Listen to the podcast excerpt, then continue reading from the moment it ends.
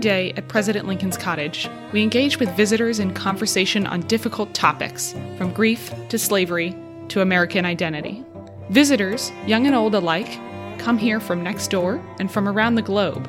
And occasionally we get asked a question on a tour that stops us in our tracks, one we wish we could spend a half hour answering. Some of these questions on their face seem innocent or simple, but on a second look, they contain a level of complexity that leaves us wanting to know more. Each episode will investigate a single real question a visitor asked us here. At President Lincoln's cottage, we're storytellers, historians, and truth seekers. So we called on people whose expertise could speak to all the facets of these questions. I'm Callie Hawkins. And I'm Joan Cummins. This is Q and Abe. Come on down the rabbit hole with us. Let's take that half hour now. For this episode, we're working on the question what is the cottage worth? So, during I See the President, one of our school programs for fourth and fifth graders, one of the students asked their guide how much the cottage was worth, in air quotes. After a giggle about young people's preoccupation with money, we discovered that this question is asked often though in slightly different ways, by visitors of all ages. So maybe the question wasn't about money at all. Maybe it was in part about money, but maybe there was something a little bit deeper. The first thing this question made me think of was George Riggs, who had the cottage built, and what the house might be worth to him. I went digging around in our files here on site to see what I could find out about how much Riggs had spent to build the house, or maybe how much he made when he sold it to the government. Just to clarify, Riggs, a wealthy Washington banker, had the cottage built in 1842, and he and his family used the house as a country estate until Riggs sold the property to the government in 1851, as the government was starting the retirement home for veterans that still occupies the site. The retirement home then invited the Lincolns to take up residence about a decade later. Because of his role in commissioning the house, Riggs shows up in the beginning of all the reports I was able to find in our files we have two historic landscape reports, one from 1985 and one from 2004. Both say that Riggs spent about $3,400 to buy the land he would build the cottage on and sold it later for about $57,500. The later report cites the earlier one, though, and the earlier report has citations but not specific footnotes, so I wanted to see if we could push further and get our hands on some actual primary sources for these numbers. Knowing that George Washington University has some of the Riggs papers, we made an appointment to go downtown and comb through these huge old volumes of bank records. The books themselves are about three feet wide and enormous. After looking at them, let's just say that Riggs' account looks a little bit different than mine. um, there was a lot of interesting stuff in there, but with the exception for an entry about some mantles, we didn't really find what we were looking for. We also reached out to the DC Recorder of Deeds, the Duke University Archives, and the National Archives, all of which have some related papers. But it wasn't until I went to the Library of Congress that we found some success. Can I tell you about what I found? Please. Okay, so the Library of Congress has the original specs for the building of the cottage, of the house itself. So I want to read you some pieces of those. One of the things that was super interesting to me about all of these records is none of them are on sizes of paper that we would consider standard now. So they're all bigger or smaller than eight and a half by huh. 11. And when they're folded up, we fold a paper in half, maybe in thirds, but these papers are folded in half and then in thirds. Oh. So they're like huh. six six fold. Was it to fit in any kind of envelope, I wonder, or No, they all have the address written on the back. Oh, so that's how they were mailed. So that must have been a standard. Okay, yeah. that makes some sense. So it was super interesting just like because of it's a different kind of paper. Right, you know? right, right. So this the specs are on this big sheet of paper, sort of two sides, front and back, of two pieces of paper. And here's some of the things that they say. Uh, there's a lot of information about how big the house should be, how big the rooms on the first and second story should be. And then it says things like, all of the above brickwork to be done in the best manner, of the best merchantable brick, best Washington lime, and of the best sand that can be procured in the vicinity of the building. So Riggs wanted the best best that had ever bested. The best best best because it goes on to so it does all the brickwork and the stonework and then it does all the carpentry. And so the carpentry includes the partitions for the folding doors to be finished in the best manner, Then we move on to the roof, and it says slating to be done in the best manner, and all of the best Susquehanna slate. The glass shall be best Washington cylinder glass, painting inside and out, good three coat work, plain color of the best materials. Wow. So, just really all the way down, some instructions that this should be the fanciest house it is possible to get, Right. which I thought was kind of incredible. Yeah. That's super interesting. Did you come across anything that hinted at who was doing this work? Like we know where the that what the plans were based on. We know the the construction group, we know the architect, but but who was actually physically creating this best best best work? So, I don't think the specs say that at all. My guess for this document is that it's something that Riggs and the builder wrote out together mm-hmm. to like hand to a foreman, essentially, to be like, this is the deal that we're going for. Mm-hmm. But I think it's one of those things where like Riggs was the rich, important person. So his papers are in there. Right. And the people who did the building were not rich enough to have three foot bank ledgers in their life. Right. So they don't end up in the record. Yeah. What did you find in terms of the sale? So there were more of those big account books mm. in the Library of Congress. And I was able to find, let's count one, two, three, four, five, six different payments that Riggs l- labels as to the farm in Washington City. So that's this one, as we, which I'm especially sure about because the first notation says parentheses Corn Rigs, which was Right. his name for the property. And so the first entry says to farm in Washington City, Corn Rigs, received on account of the sale thereof. And there, so December 13th, $8,500. January 31st, $3,000. February 11th, $30,320.68 for some reason. Gosh, wonder wonder where they came into the to the big pile of money. That's interesting. Lump a balloon payment that was due. Right. Perhaps. And then March 11th, $290.41. And then nothing happens in April, but in May, we get last payment of the purchase money, $7,888.91. So my math is terrible. What does that equal? It adds up to $47,500. Wow. Yeah. Which is about $1.5 million in 2019 dollars. Today's money. Knowing that that last kind of calculation gets really inaccurate really fast. Right. But I thought it was just completely weird that it's in six payments and it's not even six regular installments. It's just like, here are some chunks of money that we can find sometimes. Yeah. I mean, it's Congress, right? So you wonder it was tied up in some way or Part of me was like, is it that they physically need to transport gold bars somewhere?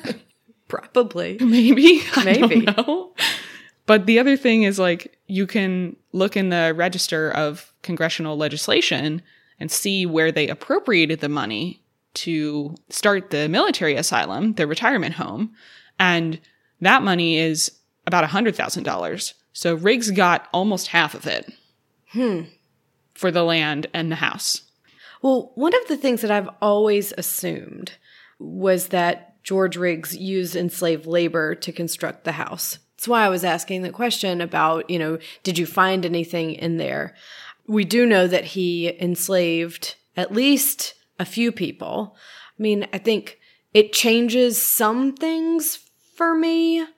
But I think it, regardless of whether they were enslaved or not, it is interesting that we do not have a specific accounting of what part of the cost was labor. Exactly. Yeah. Exactly. So so it was always a big expensive house, and it does seem like Riggs made the most of his investment. I mean, he paid $3400 for the land and sold it for 47,000. But what about now? What is the cottage worth today in 2020? We started by talking to Kevin Sullivan, who works with National Trust Insurance, the firm that did the insurance appraisal of the cottage most recently. When when you ask the question, what is the cottage worth? It's a very broad question, of course. And most people, you know, when they ask the question, they're thinking more of market value, right? They're buying and selling houses that they might live in, and they're really thinking about the real estate industry. In our world, we aren't focused on market value. We focus on replacement value. You're focused on what would it cost to replace these items should they be lost in a fire or a, a, flood or whatever it could be. It's what would it cost to go about replacing it should you have the need to file an insurance claim. So, you know, when you look at the unique ac- aspects of Lincoln's Cottage, or really all historic structures, you know, Lincoln's Cottage in particular with glass panel doors and unique architectural features such as arch ceilings and marble uh, mantles and all the other aspects that really make a historic building unique. Those factors have to be considered. And what it all boils down to is a replacement value. So, what would it cost to replicate Lincoln's Cottage? You obviously can't replicate the history, but you can, in most cases, replicate the materials, the architectural features, the craftsmanship that was used. And that's what we focus on. In the case of Lincoln's Cottage, we've gotten an appraisal done and it's inventoried all the materials. So the listener can't hear this, but I'm holding it within my hand. A uh, 20 page or 60 page report of all of the materials that are found within the building. And it boils down to a replacement value. Again, to answer your question from, from my perspective of what it's worth of $9.9 million. On a per square foot basis, it is roughly $736 a square foot. I like the idea of measuring it by the square foot somehow, and you can hear from Kevin that all those quote unquote best materials that Riggs ordered in the specs are still making a difference in how much the house is worth. The first two things that come to my mind uh, when we talk to Kevin are wow, that's a huge number. And that I think it's really, really important to point out that the craftsmanship we assign so much value to might have been done by people who were denied right as citizens and considered less than a person. That's a lot to take in. Back to the number 9.9 million is already more than double even the most expensive real estate listings we were able to find in DC. Not to mention, counting up square feet didn't seem like it was quite the whole picture. Maybe this was naive of me, but I was kind of surprised to discover that the historical component, the emotional component, maybe had no bearing on the insurance valuation. I had one more question for Kevin. I understand that this sort of uh, emotional, historical, sentimental component does not factor into the insurance work. What are your personal thoughts on how a person goes about measuring that value?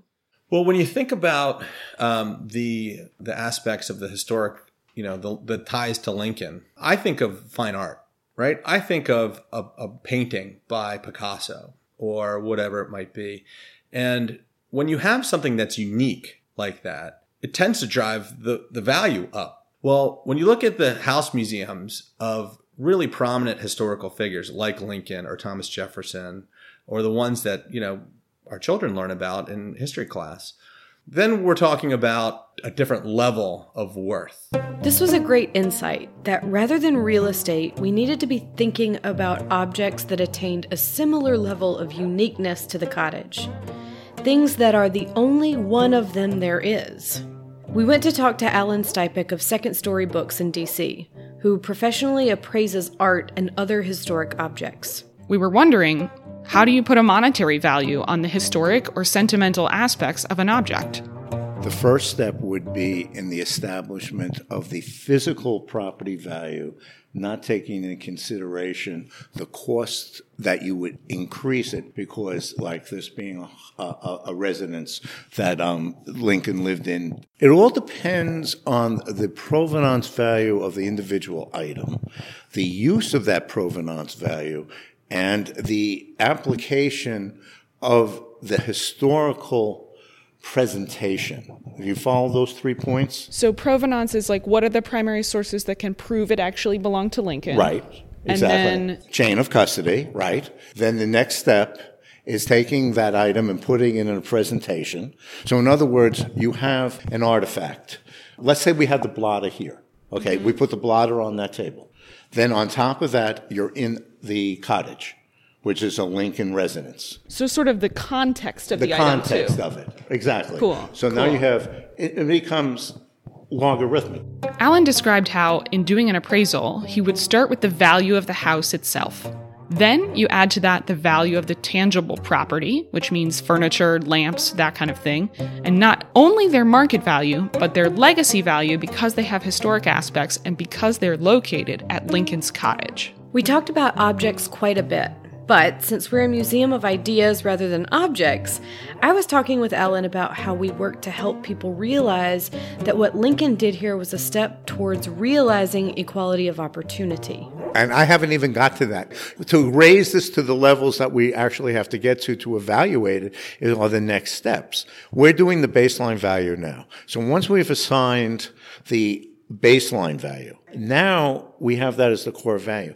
Now, how do we take the next step, which is the intangible legacy step, the responsible step for historical perspective, inspirational perspective? And you could say the cottage is worth $25 million. And I could probably expand on that or in a five year period. Let's say every year you bring in X amount of money.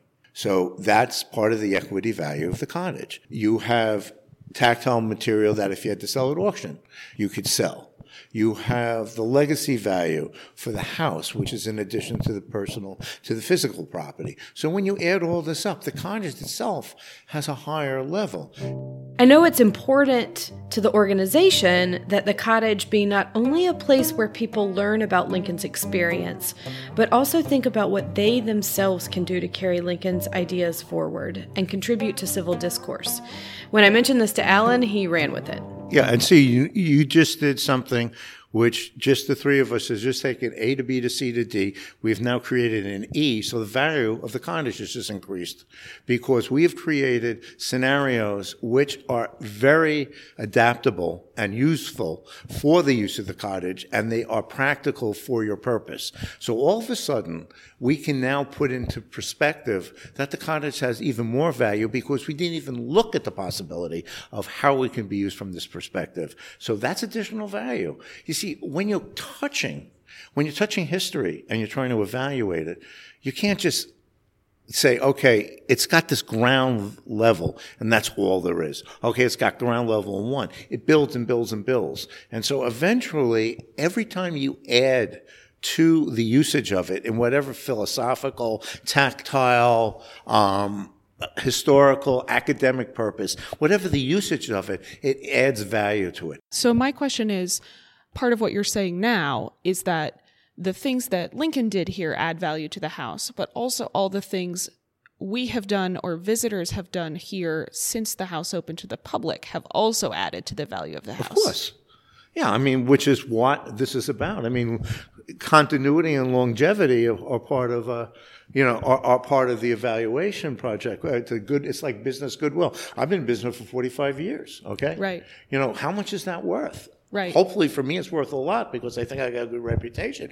But you know, you this is the goodwill that you've created. Somebody takes this over; they have added value because you've created a value which they get as part of the purchase.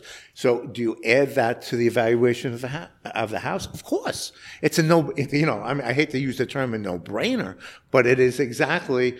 If you don't see it, then you shouldn't be doing the appraisal. Allan also told us that the type of collaborative conversation we had is essential to good appraisal work.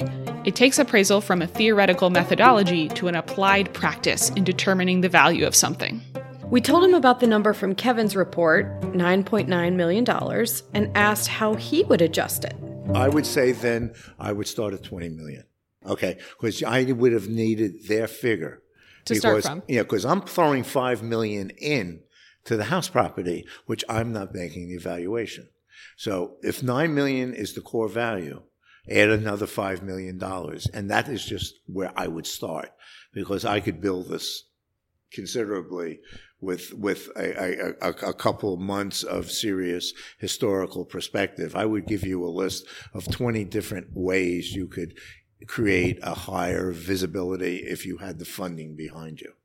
Given that the premise of the insurance report is that it's looking at what it would cost to rebuild the cottage, we wondered what Allan thought. From his perspective, could you rebuild it? No, building it back up would never be the same because the entire concept of it is it's still in 1865. And you can't go any further, you can't go and change that. So if you rebuilt it, all you'd be doing is creating a mausoleum. Which made me feel a little creepy. The idea of the building empty of the things that make it what it is. Because I have had such a strong experience of the presence of this place and of the the spirit of the place that the idea of that being missing but the marble mantle still looking at me as it were was kind of freaking me out I think you and I have both had a more profound experience of the house than that, yeah? Absolutely. All of which is to say, Allan's $25 million encompassed more of the historical legacy of the space, but we still felt like there was something missing. What might be some other ways we could measure the value of the cottage? We went to talk to Julio Bermudez, a professor of architecture at Catholic University and a very dear friend of ours.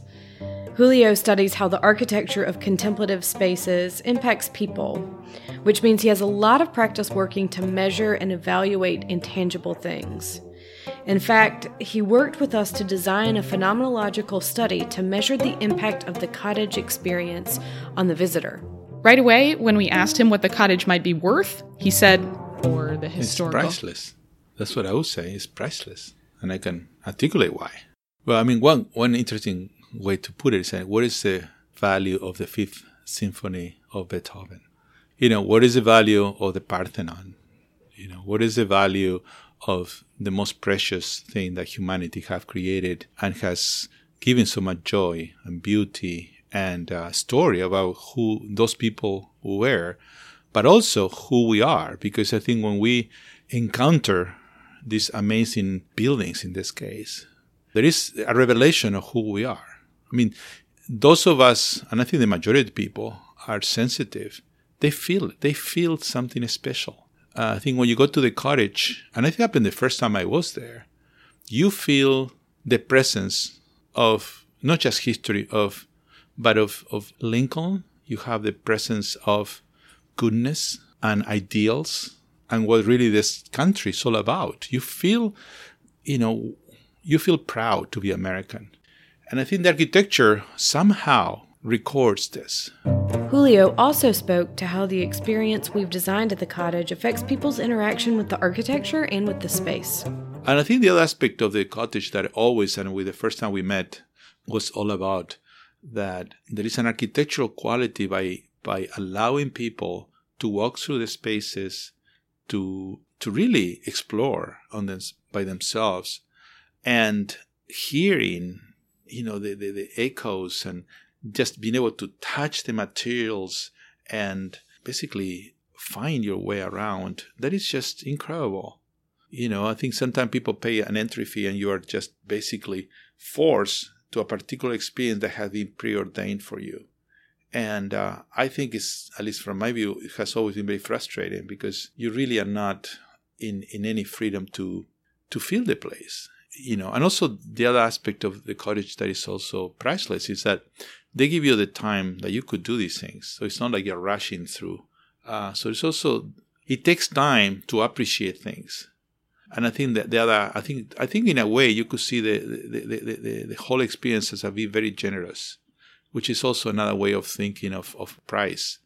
You know that you afford people f- from all walk of life, anybody really, first you have the trust that they will honor that. You know, you don't I mean, you didn't check me out. I could have done anything. You trust whoever comes in.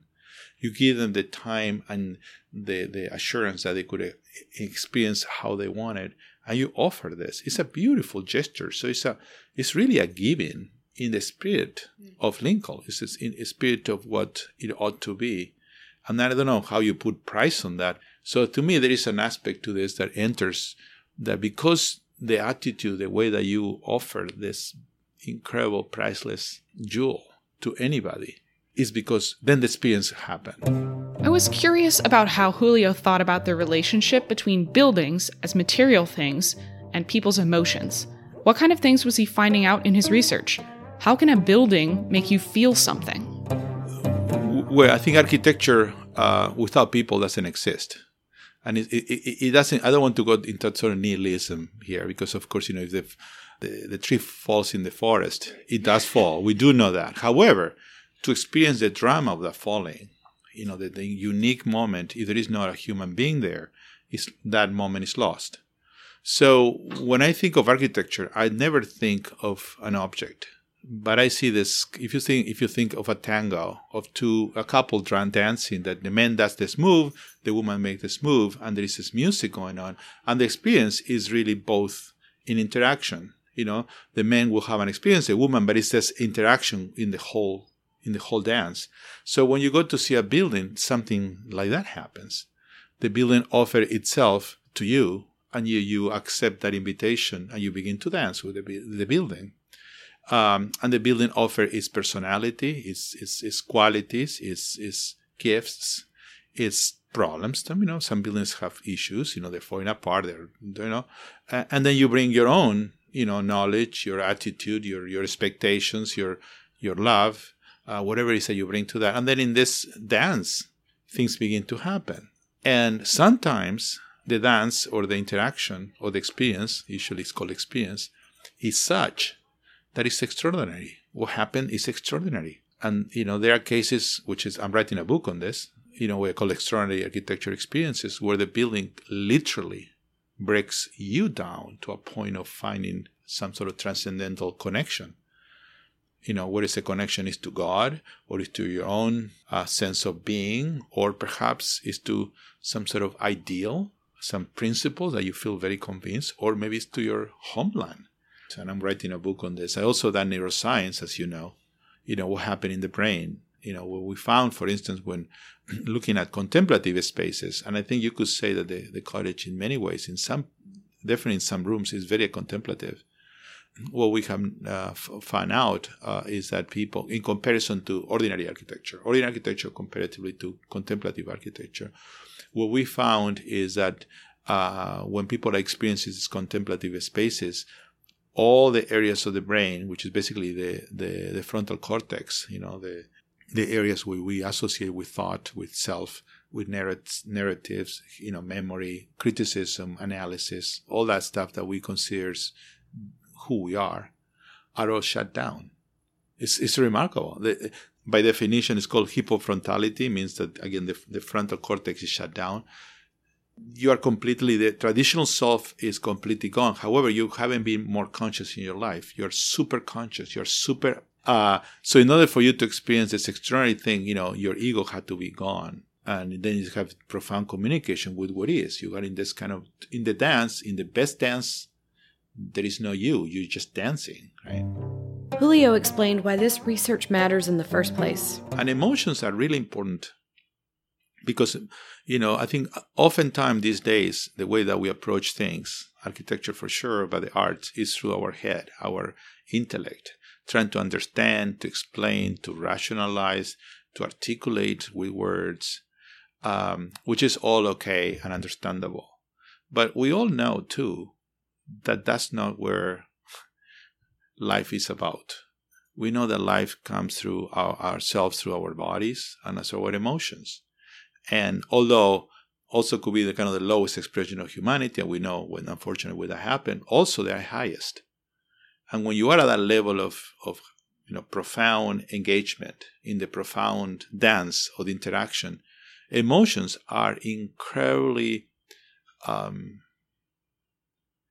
signs of something happening that cannot be articulated in words. I mean, you're trying to explain that, you know, and you, you know, you are trying. I'm trying, but in the end, it's it's, it's called ineffable. It's right. you cannot you, you express just, you it. Can't. Yeah, and it's called ineffable. That's the word exists for this. It's just it, that which cannot be said. Whatever you said, you miss it. One of the things I found most impressive about Julio was his ability to talk about the unexplainable and his efforts to measure something that seems impossible to measure. And I keep thinking about how it can be worth different things to different people, none of which is less important than the other, which leads me to think that maybe it's impossible to measure after all. So, is it even a useful question? What is the cottage worth? I think it's a great question in the sense that it, it allows this uh, meditation. You know, this this conversation I think is a is is a very worthwhile Uh, and I think in this uh, issue, I think in this w- world in which we are so geared to to think about con- concrete, you know, materialism, because in that we are surrounded by it. Everything has a price, or everything, you know, is is purchasable or can be gotten. I think it's good to be reminded that that's not the case. That some things need to be preserved because they are priceless and they are cannot when they're lost, they're lost. And I think the duty of every generation is to preserve those things that, that make us whole, make us one. Uh, and I think that's the great thing about the organization you, you, you, you, you lead is that you keep that for all of us. You know, this is what you do. So, 100 years from now, or whenever it is, somebody could have this experience we're talking about, and we, we realize why we are well, we, I mean, I, as you hear my accent, I mean, I'm, i was not Ameri- born American, but I've always felt since the moment I, I learned about America, profoundly American. I mean, I get emotional about this, you know, because the values of America, you know, sometimes we lose them, you know, we lose them and we could lose them. And I think you go to that place and you feel them. You know what I mean? You feel them. And it's, it's hard, it's important to keep those, that memory, you know? It's so important to keep them. If we lose that, we lose ourselves. And what's the price of that? You know, there is there is no no price. There is no price. I can't lie. We left this conversation with Julio pretty emotional. I got a lot of new numbers in my head from this episode, but in the end, I still marvel at how a house built for a rich man with all the best materials, but just a house, could have given Lincoln an experience so profound that he rebuilt America, replacing the imperfect freedom from the founding with something more widespread and longer lasting. We want to encourage you to think about what American values are worth the most to you, and what can you do to preserve them for the future. This episode was produced by me, Joan Cummins, and Callie Hawkins. Music for Q and Abe was written, performed, and is copyrighted by Clancy Newman. Q and Abe is possible thanks to generous supporters of President Lincoln's Cottage. To find out how you can support this podcast and other programming, visit www.lincolncottage.org. To the visitor who asked the question behind this episode, thanks for helping us find something beyond measurement. Comments, questions, write to us at podcast at lincolncottage.org or leave us a review on your podcast app. President Lincoln's Cottage is a home for brave ideas. Stay curious.